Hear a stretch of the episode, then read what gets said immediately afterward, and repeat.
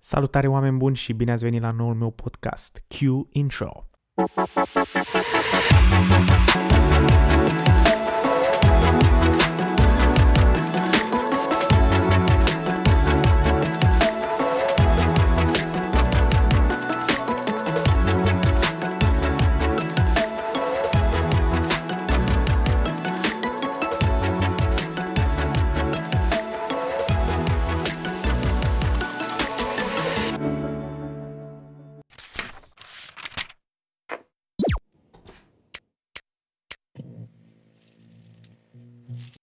Acest podcast vom vorbi despre istoria personajelor fictive, despre istoria benzilor desenate, despre istoria personajelor fictive din benzile desenate, despre filme, seriale, ce producții de entertainment există și pe care ar trebui să le vedeți să nu vă ia plictiseala și mai rău atacurile de panică în pandemia asta și să încercăm să all in all have a good time.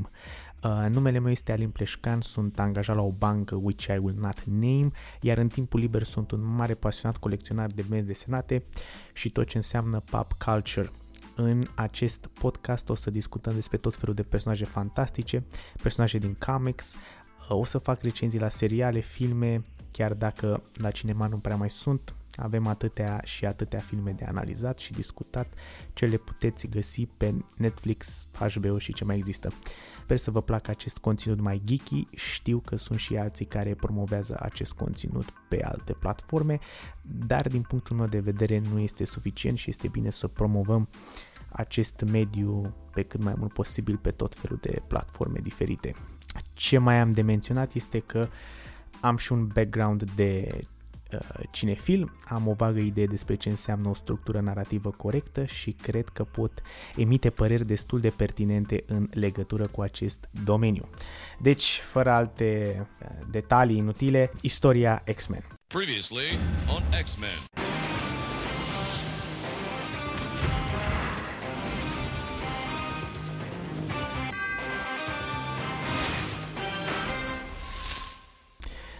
Ce trebuie să știți despre X-Men, așa, for your knowledge, este că X-Men este o echipă de supereroi adolescenți, mutanți. Acum, ce înseamnă mutanți?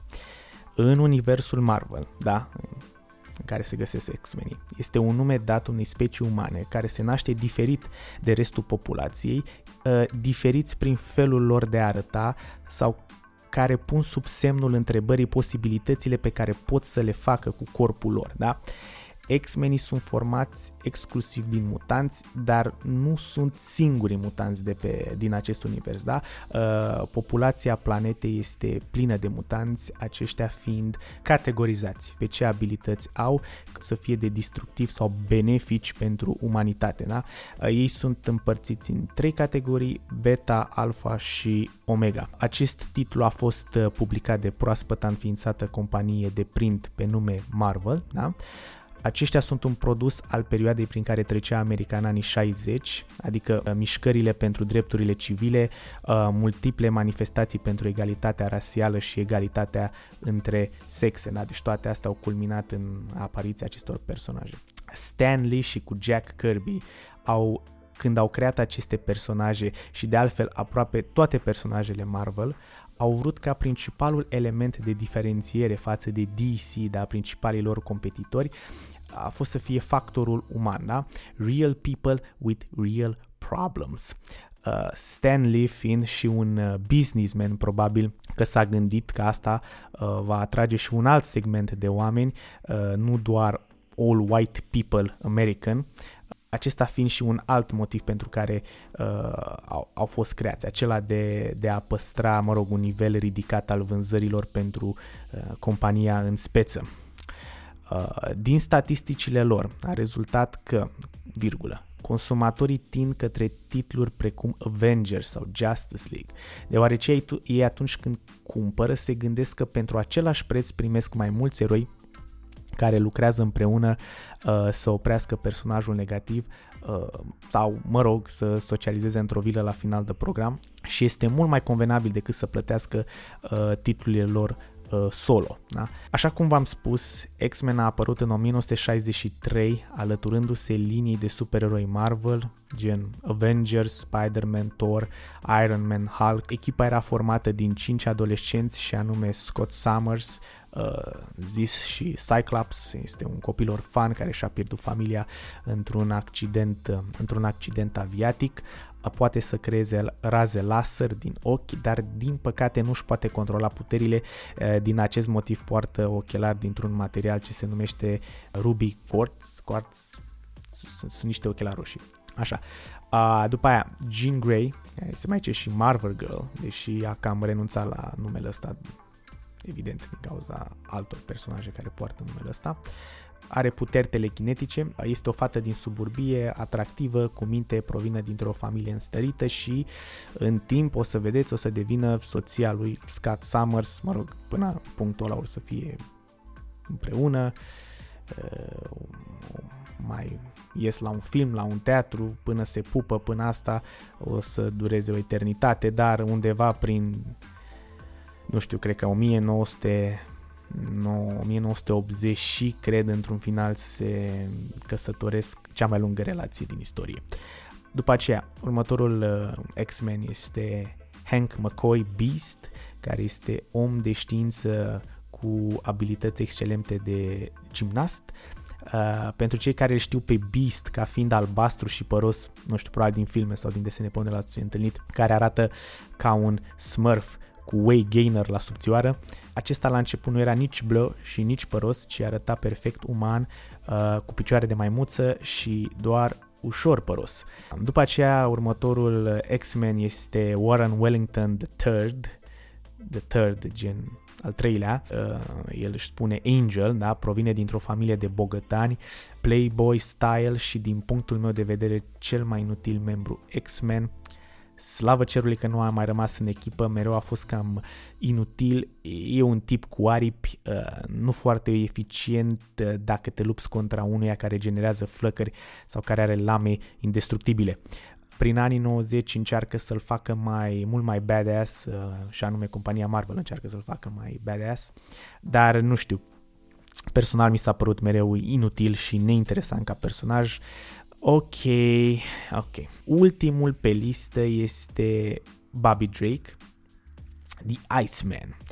Uh, ceea ce este interesant despre el, puterea de a crea gheață și faptul că este un omega level mutant, adică este acolo în top cu cei mai puternici mutanți pentru capacitatea lui de, de a genera uh, gheață. Uh, și este homosexual. Deci, și cam atât dar hey, still something.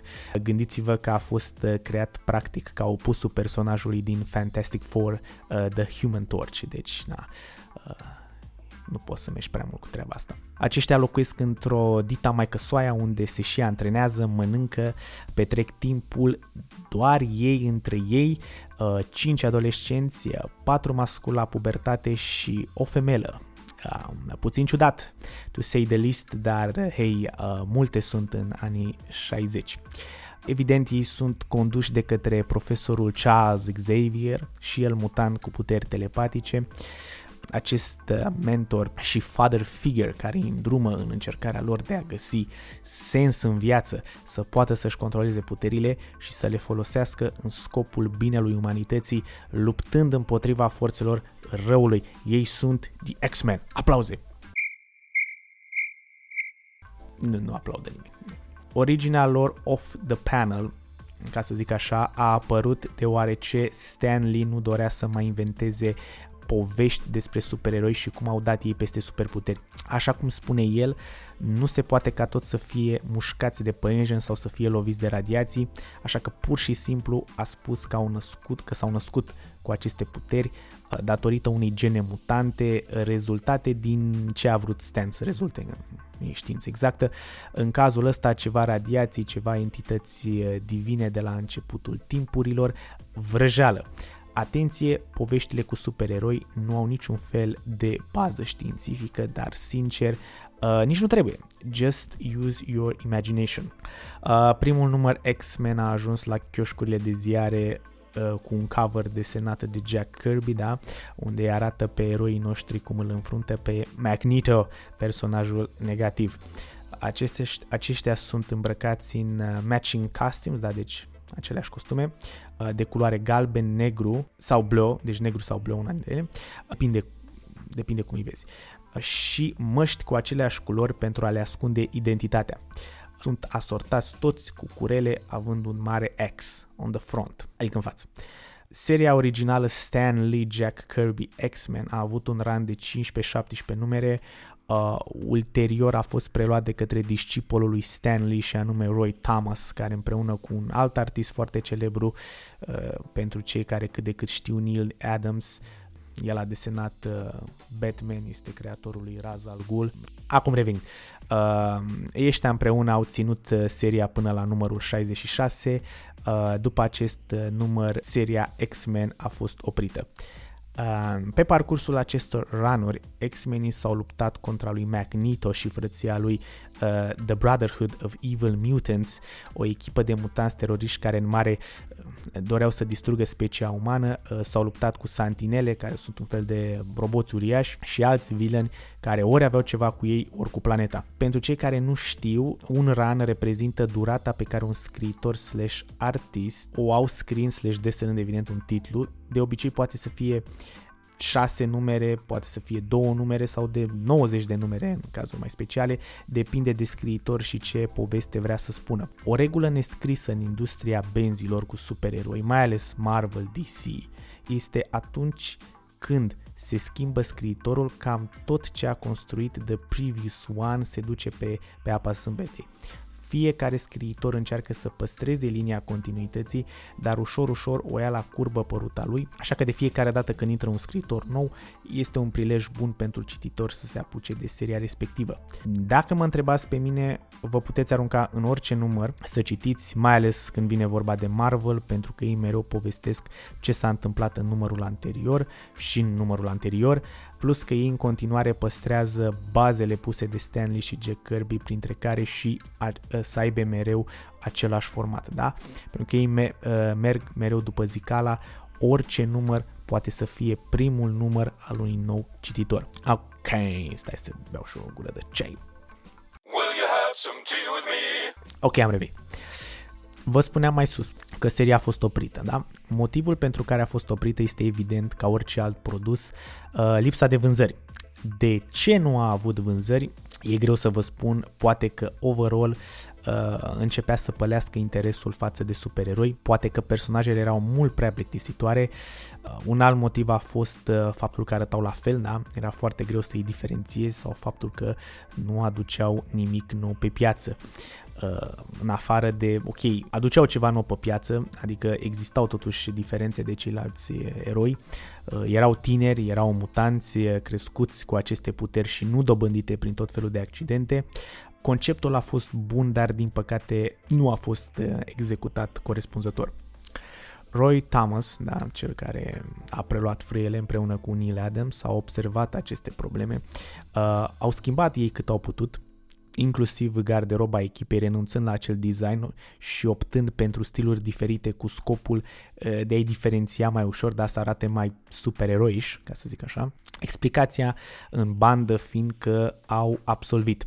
Uh, again, nu înțeleg cum merge școala asta, uh, dar din păcate Too Little Too Late Uh, cu toate că seria a continuat cu reprinturi din vechile, uh, din poveștile vechi, ea, mă rog, a încetat să mai uh, publice noi povești. Vă spun sincer, nu prea există niciun motiv să citiți aceste 66 de numere, dacă sunteți interesați de artwork-ul lui Jack Kirby, deoarece este revoluționar în această industrie și poate să fie considerat artă în adevăratul sens al cuvântului, plin de energie, concepte noi și all in all badass genius. Uh, titlul X-Men nu este chiar cea mai uh, strălucită idee. Uh, încercați să colecționați seria lui completă Fantastic Force, uh, Fantastic Four, The Eternals uh, și The New Gods. Uh, cred că sunt colecționate sub numele de Marvel Masterworks, mai puțin The New Gods. Acest titlu uh, e din perioada lui la DC. Deci dacă îl vreți pe ăla, vă uitați la DC. Dacă sunteți interesați de primii X-Men, dacă vreți să vedeți de unde a plecat totul, sfatul meu este să citiți X-Men First Class, numerele 1-8, uh, publicată în 2006. Aici aveți aventurile din seria lui Stanley și Jack Kirby modernizate, ca să nu vă ia somnul citind 66 de numere. Este o serie bunicică, dar și cu un artwork decent. Dacă chiar doriți să citiți această serie din anii 60, pentru că nu știu, vă place să fiți genul ălora care nu se pot bucura de ceva până nu consumă tot, Recomandarea mea este următoarea, atenție, puteți să le citiți digital sau fizic, dacă reușiți cumva să puneți mâna pe aceste numere fizic, să aveți în vedere că sunt destul de costisitoare sau urmează să devină foarte costisitoare pe piața de colecționare de benzi desenate, ele fiind destul de râvnite. Deci avem așa, X-Men number 1, prima lor apariție, X-Men numărul 3, prima apariție a lui Blab, personaj care face parte din multe povești cheie atât în benzi cât și în filme, X-Men 4, prima apariție a lui Quicksilver și Scarlet Witch și frăția mutanților, X-Men 10, prima apariție a lui Kazar și Pământul Sălbatic sau The Savage Land, uh, X-Men 12, aici avem originea profesorului X, cât și prima uh, apariție a lui Juggernaut, personaj relevant în istoria lor, uh, numai prin simplul fapt că este fratele vitreg al lui Charles, deci na, interesată treaba asta. X-Men 14-16, tot ce ține de Sandinele, uh, au apărut și în filme foarte relevante pentru ce se va întâmpla în viitor, mult în viitor. E, X-Men 49, prima apariție a lui Polaris, uh, fata lui Magneto, uh, cu aceleași puteri evident și după nume vă dați seama. X-Men 58, prima apariție a lui Alex Summers, zis și Havoc, care este fratele lui Scott Summers. Uh, și gata, suficient pentru această eră. Trecem acum la era considerată ca fiind cea mai importantă și definitivă, cea care a pus X-Men pe hartă ca fiind cel mai vândut titlu, da? având vânzări record și surcasând titluri precum Spider-Man și Avengers, da? Exista o vreme când aceștia nu au fost în vogă. Seria lui Chris Claremont, Dave Cockrum și John Byrne stați aproape că de aici lucrurile devin cu adevărat interesante. Aceasta este istoria X-Men.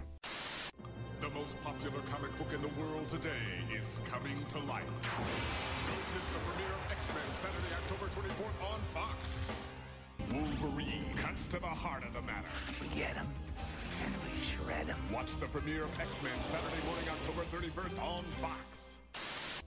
V-a plăcut? Habar n-am. Hai să continuăm. Ok, deci, am rămas practic cu supereroii noștri în pom. Da, nu, ultima dată unde, unde au rămas cu ei. Uh, noroc că în 1971, da, editorul de pe atunci, Roy Thomas, da, a avut uh, tot la care a încercat să revitalizeze seria și n-a reușit, uh, a avut din nou ideea de a revizita acest titlu, acesta, uh, acesta mă rog, observând uh, potențialul încă neexplorat și a decis să relanseze și să, again, revitalizeze seria. Pe atunci, uh, Marvel era deținută de către o corporație pe nume Cadence Industries. Uh, irelevant pentru povestea noastră, dar aceștia au dorit ca echipa nouă să fie cât mai mult diversificată, să fie practic opusul primilor X-Men. Așa că Roy Thomas, alături de scriitorul Len Wein și artistul Dave Cockrum, cu ajutorul din partea unui alt scriitor și aici a venit o armată serioasă. Nou proaspăt în acest domeniu și anume Chris Claremont, ăsta este ultimul scriitor care a intrat, și cel mai relevant pe parcurs, o să aflați după, au regândit și reclădit echipa From the Core. Astfel că în mai 1975 apare One Shot-ul Mică paranteză, One Shot este o bandă one and done, în general spune o poveste cu final închis are un pic mai multe pagini ca, o, ca un număr normal. Uh, și anume one-shot-ul Giant Size X-Men. 68 de pagini de awesome artwork și acțiune care a pus bazele celei mai lungi și senzaționale povești din istoria X-Men. În acest număr pe scurt, pe scurt, echipa veche X-Men este deținută captivă pe o insulă vie, Krakoa, așa se numea insula, Vedeți, deja lucrurile au început să iau o turnură interesantă. Până atunci aveam Villain of the Week, mai vine puțin Magneto, mai două replică, aia e. Dar o insulă vie, conștientă, parcă e altceva. Singurul supraviețuitor este liderul echipei Scott Summers, da? el ajunge la profesorul Xavier și este foarte distrus pentru că nu și-a putut salva echipa, aceștia rămânând captivi pe această insulă. Uh, profesorul X analizând situația și realizând că da, we are in deep shit, umblă în întreaga lume să caute noi mutanți pentru a forma o nouă echipă de urgență să-i salveze pe minunații noștri. Astfel, acesta îi adună pe canadianul cu un trecut misterios și lame indestructibile, Logan sau James Howlett, The Wolverine, zeița în ghilimele din Kenya, și anume Ororo, Ororo Monroe, zisă și Storm, ce putea manipula vremea, tânărul rus ateu Piotr Rasputin, numit și Colossus, care își putea schimba pielea în fier organic, irlandezul Sean Cassidy, ce putea să emite vibrații puternice din gât. Ok, uh, japonezul Shiro Yoshida uh, și Sunspot, flăcări, scoate flăcări, în caz că nu era evident. Neamțul catolic extrem de religios Kurt Wagner, zis și Nightcrawler, genial. Uh, în mare parte, Nightcrawler, ca să știți, poate l-ați mai văzut și prin filme, arată ca un spiriduș albastru ce se poate teleporta oriunde atâta timp cât a văzut locul acela. Și nu în ultimul rând, indian-americanul John Proudstar, Thunderbird. E puternic și atât. Evident, echipa nou formată îi salvează pe Beast, Iceman, Jean și esența echipei Angel, dar aceștia aleg la final să părăsească școala lui Xavier, alegând să ducă o viață normală uh, atât cât puteau. Singurul care rămâne din vechea echipă este Cyclops, care decide să fie liderul acestei nou echipe înființate. Și de aici mai exact de la numărul 95 Uncanny X-Men începe o poveste senzațională de 300 de numere care a fost atât de populară că a trebuit să se răsfrângă și în alte titluri noi X-Men. Să vedem cum stăm cu timpul. Destul de prost, dar hai că, hai că poate măresc un picuț, încerc totuși să mă țin într-o oră. E destul de stufoasă pe istoria asta. Ceea ce este frumos la această serie este că este scrisă de un singur om, more or less, și are acel sentiment de reward atunci când îți vezi personajele favorite cum evoluează natural. Nimic nu pare brusc. Seria lui Claremont and Company a avut practic de toate. Uh, backstory-ul lui Magneto a fost dezvol- dezvoltat. Aflăm de perioada lui uh, când a fost capturat de naziști și de ce are o aversiune așa mare față de oameni, de soția lui care nu a reușit să scape cu el atunci când au evadat din tabăra nazistă. Aflăm de relația de prietenie pe care a avut-o cu Charles înainte să devină dușmani. Aflăm că au iubit aceeași persoană. Acea persoană i-a dăruit uh, un fiu fără ca niciunul uh, să știe lui Charles. Uh, v-ați prins voi cine a scorat un copil ce avea să devină printre cei mai puternici mutanți din lume, David Haller, zis și Legion, uh, un mutant ce poate schimba realitatea, care ulterior declanșează evenimentele din story arc Age of Apocalypse. Cam asta a fost frumusețea acestor cărți. Totul era bombastic, totul era conectat, uh, totul avea o logică și relațiile interumane dintre ei erau foarte bine legate. Uh, aveau până și costumații diferite și din punctul meu de vedere foarte reușite. Cel mai mare păcat al filmelor este că au ales vestimentația aia hidoasă. Ok, X-Men a fost prima telenovelă cu supereroi, da? Pe parcurs, echipa s-a modificat, Sunspot alege să părăsească echipa după primul număr, Ben și rămâne fără voce, uh, Thunderbird moare în prima misiune, ceea ce îi provoacă traume lui Scott, el neconfruntându-se uh, cu astfel de situații. Chestiile astea sunt toate ground breaking, ele n-au mai fost niciodată povestite până în punctul ăla. Eu evident nu am putut să le citesc la vremea lor, dar prin puterea internetului am citit toată seria și m-a captivat până la final. Chiar dacă scrisul este evident demodat, vorbim de povești care s-au scris în anii 70-80 și sunt un pic cam greu de urmărit, cu toate acestea, forma narrativă nota 10+. Ulterior, Chris Claremont a lucrat la acest titlu cu John Byrne, Uh, împreună, v-am mai spus de el mai sus, împreună creând alte povești iconic precum Days of Future Past, un uh, viitor apocaliptic în care santinelele câștigă și mutanții cât și oamenii sunt sclavii mașinăriilor. Byrne în special l-a dezvoltat pe Wolverine, uh, aflăm mai multe despre el, despre faptul că a trecut cam prin toate războaiele importante ale planetei, a lucrat cu organizații secrete guvernamentale, inclusiv cu eroi canadieni, și anume Alpha Flight, în cazul în care, mă rog, există persoane care totuși citesc, ori să știe cine e Alpha Flight. Dacă nu, puteți să faceți un request și vă fac un episod în care vă vorbesc numai despre acești Alpha Flight. Aflăm despre el că se poate vindeca rapid și că este aproape nemuritor, dar vorbim în continuare de Wolverine, despre programul Off the Books, în ghilimele Weapon X, și anume ce înseamnă, mă rog, în mare, Weapon X este un program ce vizează construcția de mutanți modificați pentru a deveni arme pentru securitatea națională și spălați pe creier, unde Logan a fost capturat, of course, spălat pe creier, evident, și administrat pe schelet un metal indestructibil numit Adamantium, foarte tare. Jean Grey este dusă la rang de vedetă în echipă, da? Uh, tipa timidă de care mai zis mai sus, a, aceasta după ce a fost capturată de santinele și dusă pe o stație spațială alături de alți X-Men când este salvată în perioada de tranziție de pe da, deci în nava spațială cum ar veni, când este salvată, este lovită de o rază cosmică care o transformă în personajul Phoenix. Phoenix este o entitate cosmică fără formă fizică. Uh, adică nu are un corp, este energie pură. Ea a stat la începutul universului și va sta și la sfârșitul ei. Este practic începutul și sfârșitul vieții.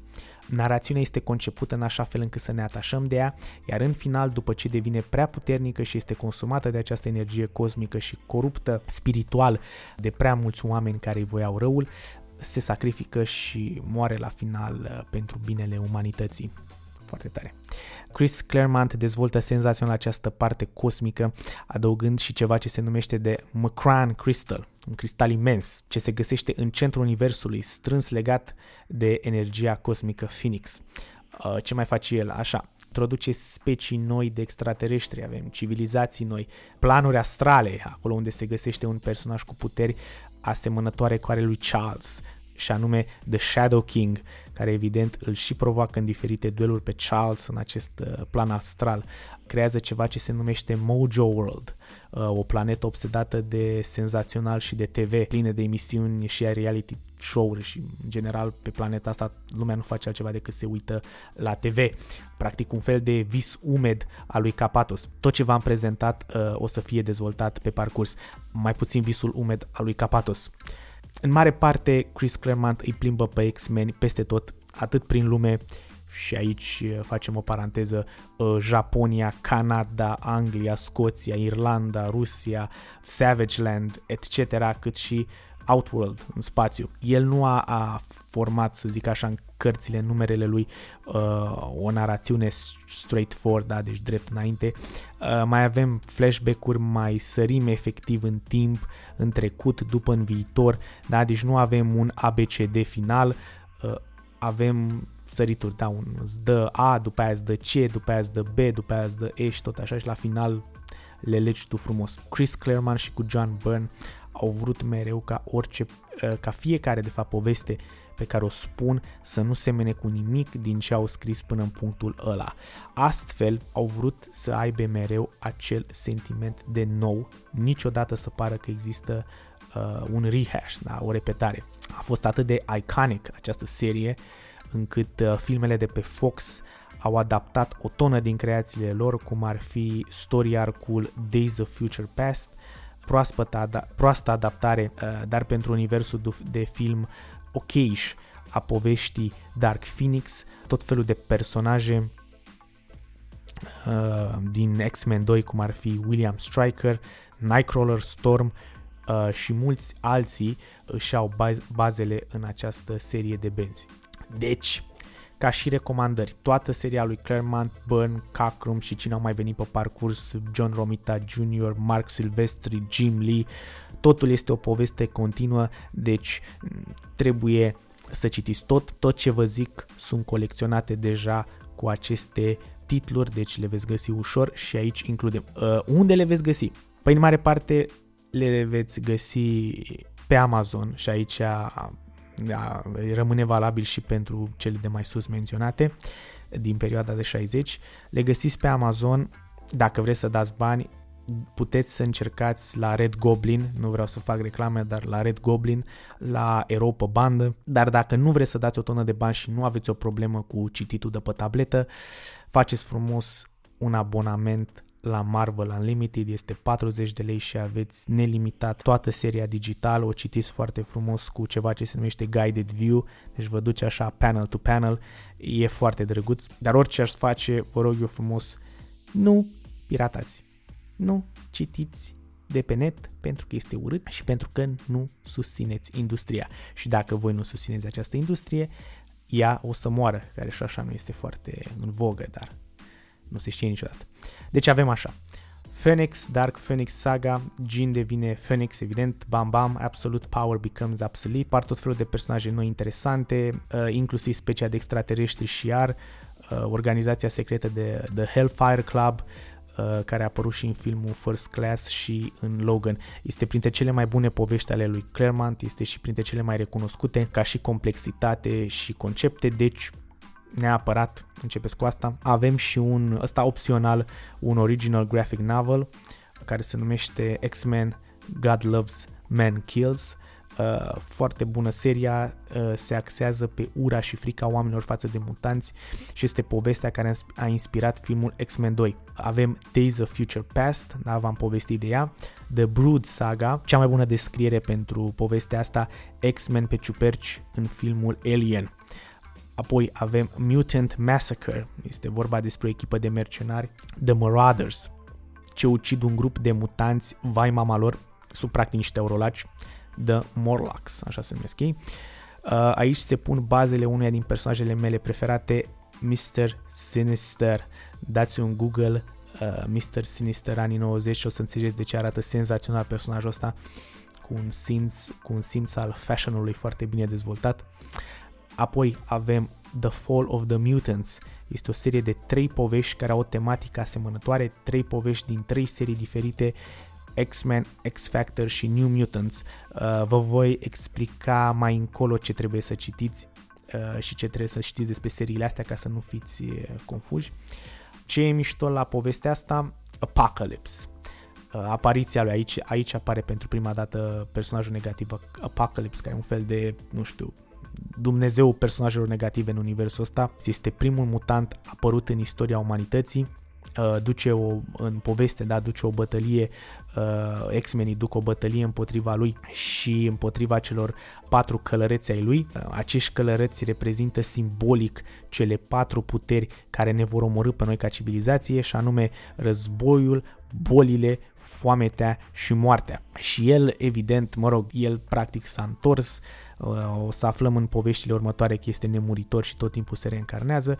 Uh, cred că ceva de genul s-a întâmplat și prin filmul X-Men Apocalypse și așa cum vă spuneam, s-a întors să reclădească lumea în viziunea și în conceptul lui.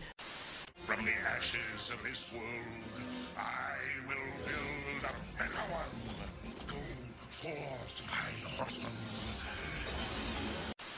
Plus mai avem aici și continuarea poveștii Mutant Massacre, un fel de final. Următoarea este Inferno. Aici apare Mr. Sinister, full, uh, mutant obsedat de genetica mutanților, mai ales de cea lui Scott și Jean. El avea, sau mă rog, are de fapt o teorie și anume că copilul celor doi o să dea naștere celui mai puternic uh, mutant din istorie și fiind în cârdășie cu Apocalypse încearcă pe cât posibil să oprească dezvol- dezvoltarea sau mă rog nașterea acestui copil. Și de asemenea are și cea mai interesantă garderobă, nu uitați Google That. Tot aici avem un artwork superb făcut de nou intrat pe piață Mark Silvestri. Apare și sora lui Colossus, și anume Magic, Iliana Rasputin. Este tipa, tipa blondă ciudată din filmul New Mutants, care, mă rog, din greșeală ajută doi demoni dintr-un cerc al iadului numit Limbo să aducă în mare parte iadul pe pământ.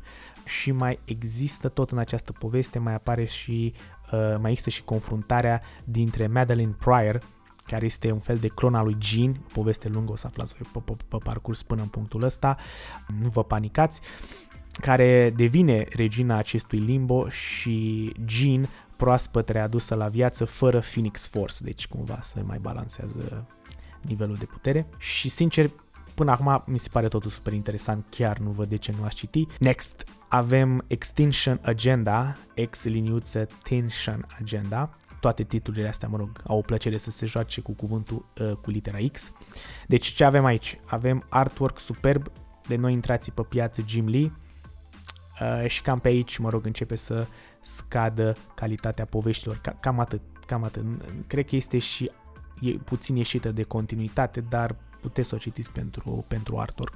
Ok, și ultima recomandare din serialul lui Claremont and Company, Mir Island Saga, ultimul chapter scris de Claremont după care acesta a plecat de la Marvel, după mai multe neînțelegeri destul de mișto, îl recomand. Vă spuneam mai sus de alte echipe X-Men, v-am spus mai sus la Mutant Massacre că sunt mai multe titluri, uh, deoarece seria a fost foarte populară, da, au apărut mai multe titluri X-Men.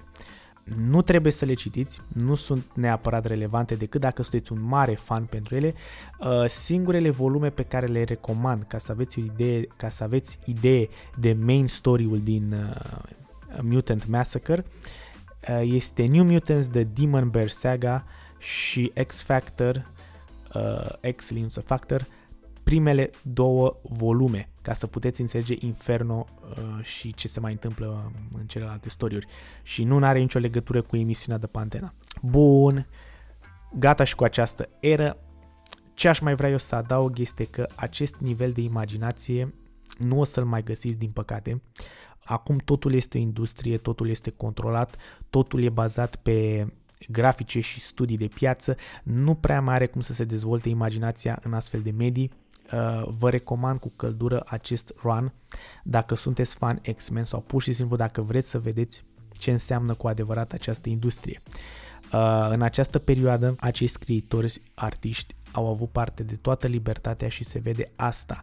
Uh, nimic nu este previzibil, dacă cineva murea, mureau pe bune, nu se mai întorceau, fiecare poveste avea o miză. Seria este și despre egalitatea între sexe, dar done right, nu, nu cum sunt acum in your face cu tot felul de mesaje subliminale și proteste și seriale pe Netflix. Tot în această serie Storm devine liderul echipei și în general personajele feminine scrise de el sunt mereu puse în lumină ca niște femei puternice și independente, dar niciodată duse la extrem. Jean a fost transformată de la o fată timidă, cum a spus, și mereu în umbra uh, bărbaților într-o femeie care își acceptă soarta și își asumă responsabilități. Uh, Magneto în timp din poziția de villain a devenit un fel de anti-erou până în punctul în care, spoiler, acesta devine directorul școlii și îi coordonează pe X-Men cât Charles este plecat în spațiu nu mai e doar un terorist furios cu puteri magnetice, într-un final își setează și alte obiective și începe să înțeleagă mesajul lui Charles. Aceste povești nu sunt numai despre concepte wow și puteri în acțiune, este vorba despre un grup de oameni neînțeleși și respinși de societate, despre iubire, sacrificiu, despre ce înseamnă importanța unei familii în viețile noastre, uh, de fapt ale tuturor, uh, despre acceptare și răbdare, despre natura umană mai puțin frumoasă, despre cât de important este să te simți bine și mândru în pielea ta și să-ți exprimi trăirile și emoțiile în mod natural. Și asta e super, chiar e super. Eu cred că ăsta a fost principalul motiv pentru care au devenit așa populari și constant top în vânzări timp de 16 ani. X-Men nu s-a sfit niciodată de părțile mai puțin plăcute ale vieții și asta i-a făcut relevanți până în zilele noastre. Ok, și mai avem puțin, să vedem cum stăm cu timpul. Ah. Another tea break. The X-Men are now on Fox, and we're celebrating with the X-Men Video Extravaganza.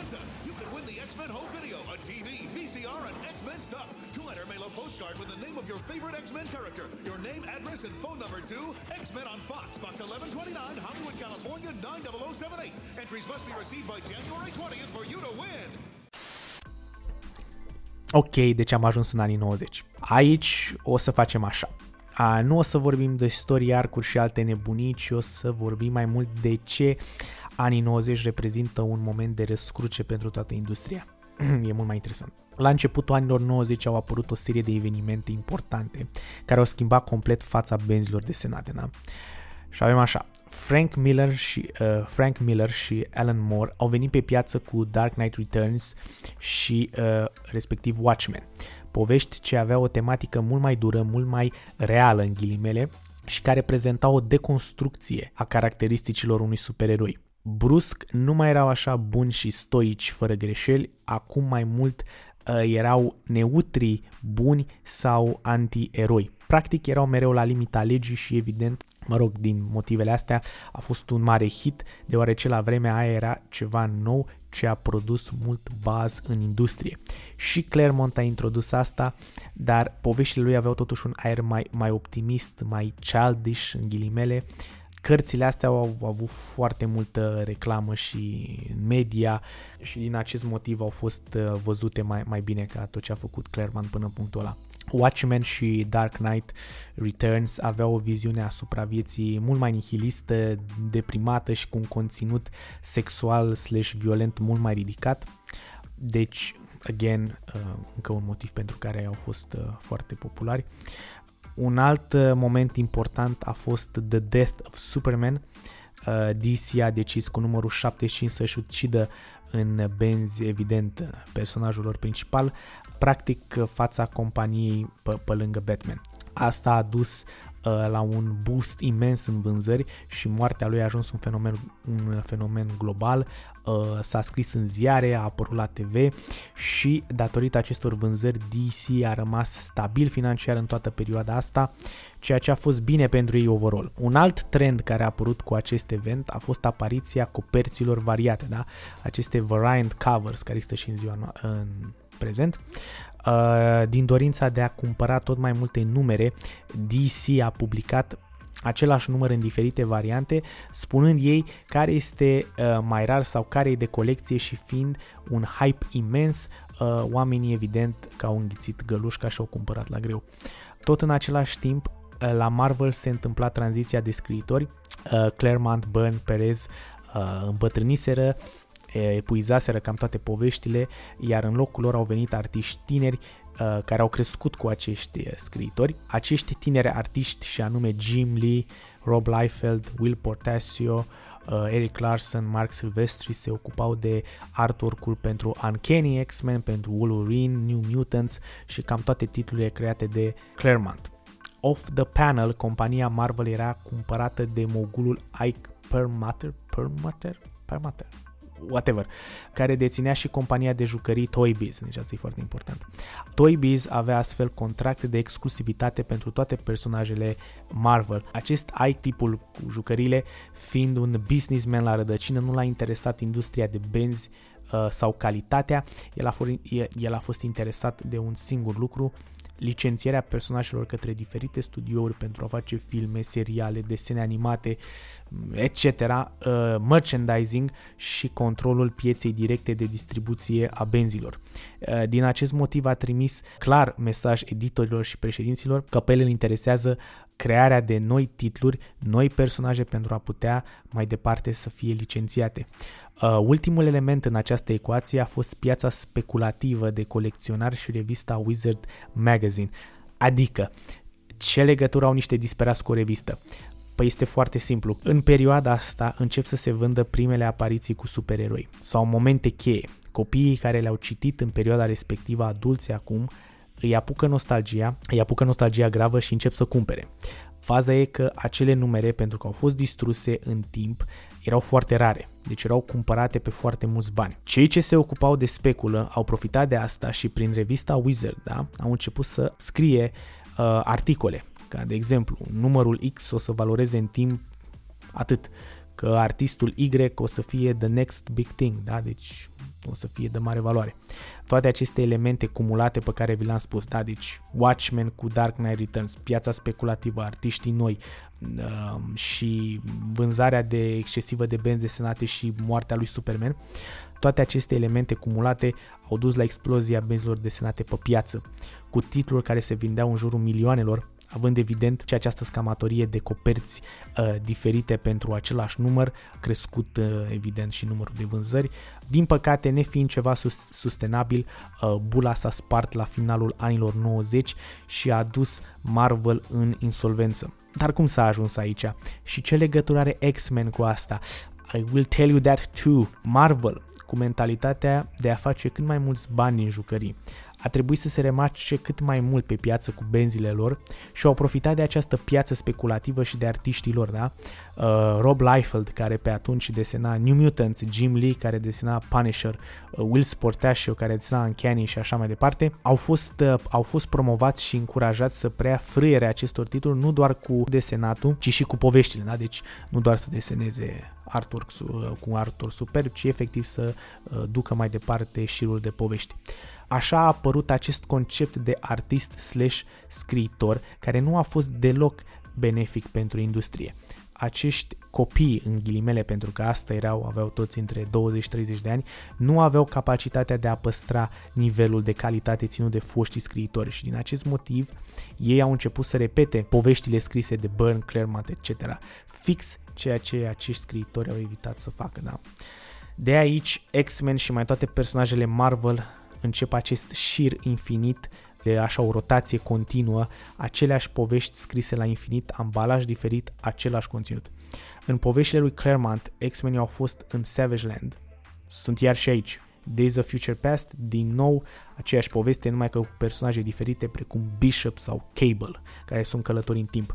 Uh, Magneto a fost retrogradat la loc ca și villain, uh, etc. Pe lângă asta, ce a mai făcut Marvel a fost să lanseze uh, noi numere 1, tot de aici începe și acest trend de a relansa titluri după câteva numere pentru a genera interes. Uh, numărul 1 este mult mai comercial și mai safe ca de exemplu numărul 257. Rob Liefeld a relansat New Mutants cu un nou număr 1 și, un, și cu un nou titlu X-Force. Silvestri la fel cu Wolverine. Jim Lee pentru prima dată a lansat o serie companion pentru titlul principal X-Men, numit simplu X-Men. Toți au venit cu designuri noi pentru personaje, plus personaje noi, ă, stiluri artistic complet diferite de ce erau obișnuiți consumatorii până atunci. Stilul lor era exploziv, agresiv, in your face, multe arme, exces de violență, uh, suprasexualizarea personajelor. Această inspirație a pornit și de la filme care erau în vogă, filme cu Van Damme, precum Bloodsport, The Predator, Terminator, Aliens, etc., uh, fiind de inspirați și de, evident, Dark Knight Returns și Watchmen. Ei au împrumutat elemente superficiale, din păcate, din aceste povești, fără să înțeleagă că ce au făcut acele povești senzaționale, și aici mă refer la Dark Knight Returns și Watchmen, nu știu, Bloodsport cât de senzațional e, uh, nu era doar uh, designul atractiv și sexualizarea în exces a femeilor, deși și asta a contat mult, ci pur și simplu povestea în sine și cum este cu adevărat societatea noastră. Toate poveștile lor se pot rezuma foarte ușor ca style over substance. Dar cu toate astea au avut vânzări record, milioane de numere au vândut băieții ăștia, au pus Marvel, Marvel pe hartă, oamenii crezând, cumpărătorii, că în viitor aceste numere vor, vor valora o avere, au cumpărat la greu, fără să conceapă faptul că dacă fiecare are același număr, același număr nu o să mai fie valoros.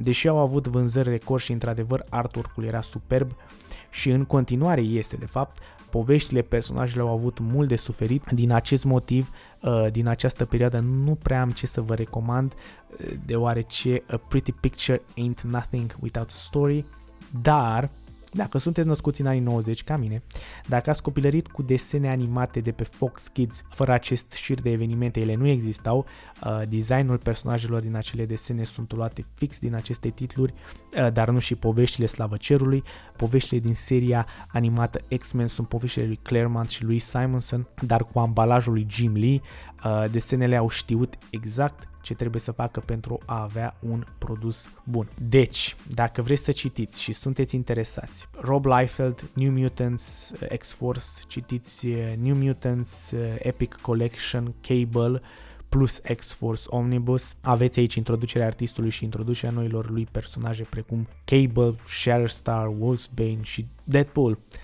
Deci pe lângă artwork primiți și originile acestor personaje. X-Men-ul lui Jim Lee, X-Men by Chris Claremont and Jim Lee Omnibus Volume 1. Dacă sunteți fan seria X-Men animată, asta e pentru voi. Uh, Wolverine by, uh, de Larry Hama cu Mark Silvestri volumul 1 și 2. Și acum, dacă vreți cu adevărat o serie bună, dar care a apărut pe la finele anilor 90, vă recomand Age of Apocalypse, acolo se creează o realitate alternativă în care profesorul X moare, Apocalypse controlează planeta și Magneto este liderul rezistenței, e mișto rău și ca și vizionat, evident, să vă uitați la X-Men serie animată. Așa cum am spus mai sus, din păcate pentru Marvel, piața a explodat, nimeni nu a mai cumpărat benzi, acești artiști la, despre care vorbeam mai sus, la jumătatea anilor 90 au plecat toți de la Marvel pentru că au realizat cât de valoroși sunt ca și entități de sine stătătoare, așa că și-au înființat propria lor companie de benzi independente, Image Comics, și a durut practic la bască. Uh, Marvel a rămas cu coatele goale, le-au scăzut acțiunile și la finalul anilor 90 au intrat în insolvență. În 2000 au vândut drepturile personajelor caselor de producție de filme gen 21st Century Fox și Sony.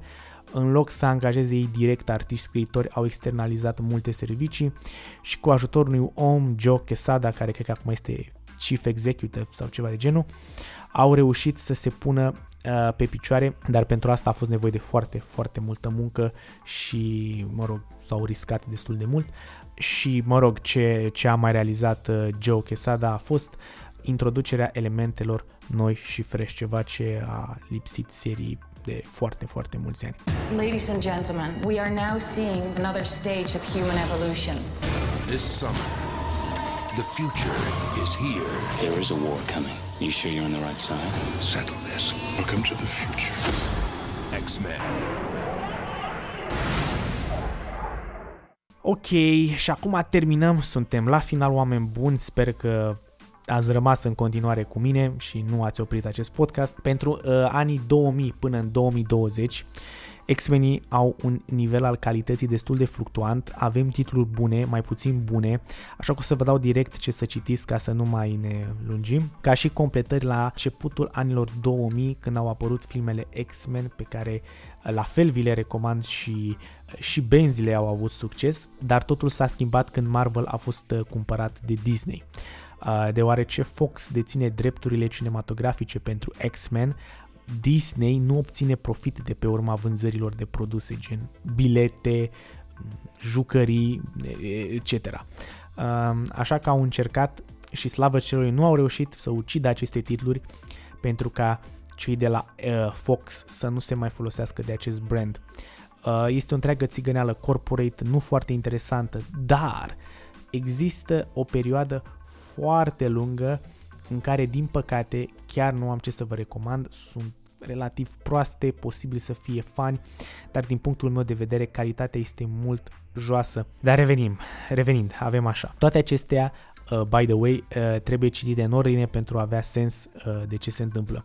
Deci, începeți cu New X-Men de Grant Morrison și Frank Quitely, Omnibus, este un back to basics pentru X-Men, este X-Men at its best. Dacă sunteți fan filme, o să fiți și pentru acest run. Aici Grant Morrison alege să îi facă mai puțin supereroi și mai mult echipă de ajutor social pentru mutanți și chiar să fie o școală pe bune, nu doar, mă rog, cu numele și la vrăjeală.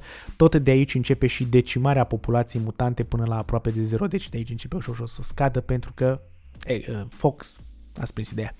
Concomitent citiți și titlul X-Force, X-Statics, X-Liniuță Statics. Omnibus e genial, e un fel de Game of Thrones, Hunger Games și reality TV. Uh, decimarea mutanților este aproape gata în următoarea serie, House of M, uh, și uh, companionul Decimation, uh, scrisă de Brian Michael Bendis, Scarlet Witch creează o realitate fără mutanți, mai rămân câțiva activi, cei principali în mare parte, în rest uh, pe glob nu se mai pot naște mutanți. Uh, avem, continuăm cu Messiah Complex și Messiah War. Aici acțiunea este centrată pe Cable. Personajul Cable, pe care l-am tot invocat de mai multe ori, este fiul lui Scott Summers și clona lui Jean, am spus de ăștia, Madeline Pryor, vedeți că totul, vedeți că totul are legătură, da? Deci tot ce vă povestesc eu aici are o însemnătate, nu e nimic, că nu, poveștile nu duc așa în niște direcții și rămân acolo și se pune uh, praful pe ele. Deci vă spuneam de tipul ăsta Cable, că vine din viitor, este fiul lui Scott Summers și Madeline Pryor și apare și în filmul Deadpool 2 și cred că fix are aceeași origine. Cable uh, mă rog, creează o legătură cu uh, Hope, primul, primul mutant născut după House of M și practic Hope este uh, acest Messiah, personaje precum Mr. Sinister vor să o prindă și să o ucidă, uh, Cable, mă rog, este asignat să o protejeze și în timp dezvoltă această relație de tată-fică cu, cu această fată. E destul de interesant. Imaginați-vă dacă cineva s-a jucat The Last of Us, eh, ceva pe acolo, ceva pe acolo, deci în stilul ăla. Continuăm cu Second Coming, un fel de final deschis la toată povestea cu noul mutant Hope și practic am închide toată nebunia asta cu Messiah Complex și Messiah War. Uh, avem după aia Uncanny X-Force, scris de Rick Remender, este o serie senzațională, avem foarte mult Wolverine, mult Deadpool, costumație foarte caterincă pentru ei. Uh, deci dacă sunteți fani uh, Deadpool sau Wolverine, uh, recomand. E destul de agresivă, are și caterincă, e, e, e mișto rău. Și la final, ceva drăguț să încheiem frumos, Avengers vs. X-Men. Și cred că este o încheiere destul de plăcută. Da, și cam atât cum stăm cu timpul, no, binișor, nu am depășit cu prea mult, ok, ce să vă mai zic eu. Evident, în această perioadă au existat alte titluri, alte povești, dar niciun titlu nu a avut o calitate excelentă sau a dat senzația că este ceva concret. Foarte multe idei aruncate pe tablă, au creat povești de dragul de a le face, v-am spus, n-au primit oricum o finanțare propriu-zisă, au avut și acest corporate direction să nu, să nu mai creeze personaje noi sau să nu mai aibă un nivel al calității la fel de bun. Marvel a decis să aibă tot mai multe uh, eventuri și cărțile au luat oricum uh, au luat o razna pentru că nu se mai putea înțelege din nimic, citeai un număr, 2, 3, 4, 5 numere și după aia intrai într-un event, uh, se schimbau niște lucruri, cartea după aceea nu-și mai revenea că nu se mai lega, nu se mai pupa cu ce voia scriitorul ăla să scrie uh, și practic nu, nu, nu se mai înțelege nimic. Tot Marvel a încercat uh, să aducă alte personaje în prim plan și să înlocuiască aceste titluri, dar evident nu au reușit. Uh, nu poți bate istoria și calitatea și ce înseamnă aceste personaje pentru fani, dar un alt motiv pentru care n-au reușit este și că uh, Disney uh, a reușit să cumpere efectiv Fox, deci nu a luat drepturile înapoi, efectiv i-a cumpărat cu totul, i-a luat cu roaba. În prezent, la momentul acesta, în momentul ăsta, în 2020, când fac acest uh, record pe uh, Uh, minunata perioadă de pandemie, că dacă nu era pandemia sau nu știu dacă m-aș fi apucat de acest mic proiect. Disney a cumpărat Fox așa cum v-am spus, deci nu mai au probleme de branding, așa că evident au început să bage bani în X-Men, prin urmare a început o nouă serie scrisă de Jonathan Hickman, mare scriitor, care, mă rog, pentru cei care mai citesc Benz și probabil că știu, este cel care a scris o lungă serie Avengers și Fantastic Four care pentru prima dată de la seria lui Claremont și echipa și după aceea Morrison face ceva nou împinge aceste personaje către teritorii necunoscute. Scăpăm într-un final de roata repetitivității, așa că vă recomand să începeți cu cele două serii concomitent de 6 numere, House of X și Powers of Ten. După continuați cu seria principală X-Men și dacă aveți afinitate pentru alte personaje, Există evident alte titluri, toată, toată seria X-Men a fost relansată cu noi cu noi titluri despre diferite personaje. Uh, puteți să le citiți, puteți să nu. Important este să citiți seria principală scrisă de uh, Jonathan Hickman sau în general cam tot ce scrie el, pentru că el este scriitorul principal care direcționează această poveste pe care o pune, o, o sămânțează în House of X, Powers of Ten și care, mă rog, o să o ducă.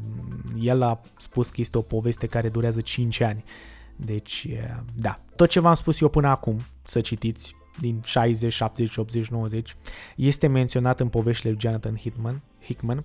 Deci aveți un sentiment de accomplishment, da? Deci nu sunt povești aruncate așa cum am spus. Dacă este prea scump să citiți sau e prea mult conținut sau nu aveți timp, efectiv, nu aveți când să citiți toate nebunile astea, puteți foarte bine să săriți direct la House of X, Powers of Ten și cred că veți fi ok. Adică probabil că o să fiți puțin confuși, dar pe overall cred că nu veți avea o problemă să urmăriți uh, narațiunea și cât de cât să vă bucurați. Asta v-am spus dacă alegeți efectiv să săriți în cel mai recent titlu, ăsta e și este un entry point destul de bun. Mai aveți varianta să plătiți abonamentul, cum am spus, pe aplicația Marvel Unlimited și veți avea toate recomandările mele acolo. Uh, este alegerea voastră, deși este ceva extrem de vast și multă lume spune că nu, cum am spus eu, că nu dorește să intre pentru că nu știu de unde să-l apuce. Sper că această istoriseală a mea de, uh, să vă ajute. De asemenea, filmele, serialele și tot ce e în media related nu au legătură cu poveștile din benzi, deci sunt self-contained cu propriile lor reguli. Uh, filmele sunt în continuare relativ bune, mai puțin bune. Avem aici X-Men 2, First Class, Days of Future Past și Logan. Uh, astea sunt cam cele mai bune și cam atât. Cam atât cu, cu mica noastră povestioară. Oricum am depășit ora. Vă recomand mm, cu cea mai mare căldură să vă apucați să citiți X-Men, indiferent că acum pe bune, indiferent dacă vă place sau sunteți mai mult atrași de ce se întâmplă prin anii 90 sau vă interesau pur și simplu ați citit numai serialul lui Grant Morrison și, și aia v-a plăcut și cu aia ați terminat-o. Este foarte ok, fiecare volum pe care vi l-am recomandat o să vă, sper să vă placă. De ce echipa asta este atât de importantă și atât de relevantă? Probabil că, mă rog, vorbește și nostalgia din mine, desenele animate X-Men sunt și uh, gateway-ul meu către acest univers. Din punctul meu de vedere, s-ar fi putut ca aceste personaje să fi fost self-contained, da, să fi fost ele, să nu interacționeze atât de mult cu universul Marvel, pentru că așa cum ați și observat, sunt foarte, foarte multe personaje uh, și ideea este că cumva te lovești mult prea mult de ce fac personaje precum Spider-Man sau Iron Man și da așa senzația de, de prea mult, știi ce zic? Adică mult prea multe personaje, mult prea mulți supereroi, mult prea multe personaje negative într-un singur, în o singură planetă cred că, nu știu, în fiecare, o dată la două zile, de exemplu, un oraș ar trebui să fie distrus sau o dată la o zi, Magneto ar trebui să distrugă niște clădiri, iar în partea cealaltă, nu știu, Kang the Conqueror încearcă să facă ceva cu Avengers. Deci părerea mea este că e prea mult. Acum că uh, ei sunt cumpărați de Disney, probabil că vor și apărea în universul Marvel cinematic. Mm, dacă va fi asta o idee bună sau nu, nu știu ce să zic. Personal, Ehm, eu cred că ar trebui să rămână în continuare în uh, propriul lor univers și să nu interacționeze cu, cu personajele Marvel, oricât de interesant ar părea o coliziune între ei. Așa mi se pare că își păstrează cât mai bine esența. Sunt interesanți și or să continue să fie interesanți pentru că atâta timp cât o să existe minorități, atâta timp cât o să existe probleme rasiale, personajele astea or să fie în continuare relevante pentru tânărul Eduardo, care, nu știu, trăiește în America și nu se simte confortabil cu oamenii din jurul lui, car- cărțile astea 100% o să rezoneze cu el. Uh, dacă ești, nu știu, un tocilar în liceu și uh, în general nu ai foarte mult succes la fete sau nu ai foarte mulți prieteni, din nou, cărțile astea or să rezoneze cu tine. Overall, sunt uh, povești mișto, sunt personaje interesante, Um, nu o să mai continui cu acest ramble pentru că oricum nu duc nicăieri. Vă mulțumesc foarte mult că m-ați ascultat. Dacă v-a plăcut acest episod și dacă sunteți interesați să ascultați pe viitor și alte episoade unde vorbesc de unul singur într-un microfon timp de o oră despre subiectele mele preferate, o să vă rog din tot sufletul să dați subscribe pe Apple Podcast, follow pe Spotify dacă nu aveți dispozitiv iOS sau pur și simplu Uh, vă place mai mult aplicația asta Spotify, e Caterinca, plus că e și gratis. Dacă nu doriți nici pe una, nici pe alta, mă puteți asculta direct pe site-ul podcastului cinebandapodcast.buzzsprout.com Buzzsprout B B U Z Z S P R O U T și dacă nu v-a plăcut acest podcast, dacă nu vreți să ascultați, singura mea rugăminte către voi este să dați share sau pur și simplu spread the word către persoanele care credeți voi că ar putea să fie interesate de, de acest conținut. Pe mine m-ați ajutat foarte mult ca să cresc ca și canal și să uh, promovez acest geek culture. Vă mulțumesc încă o dată foarte mult pentru timpul acordat. Start reading comics. Bye!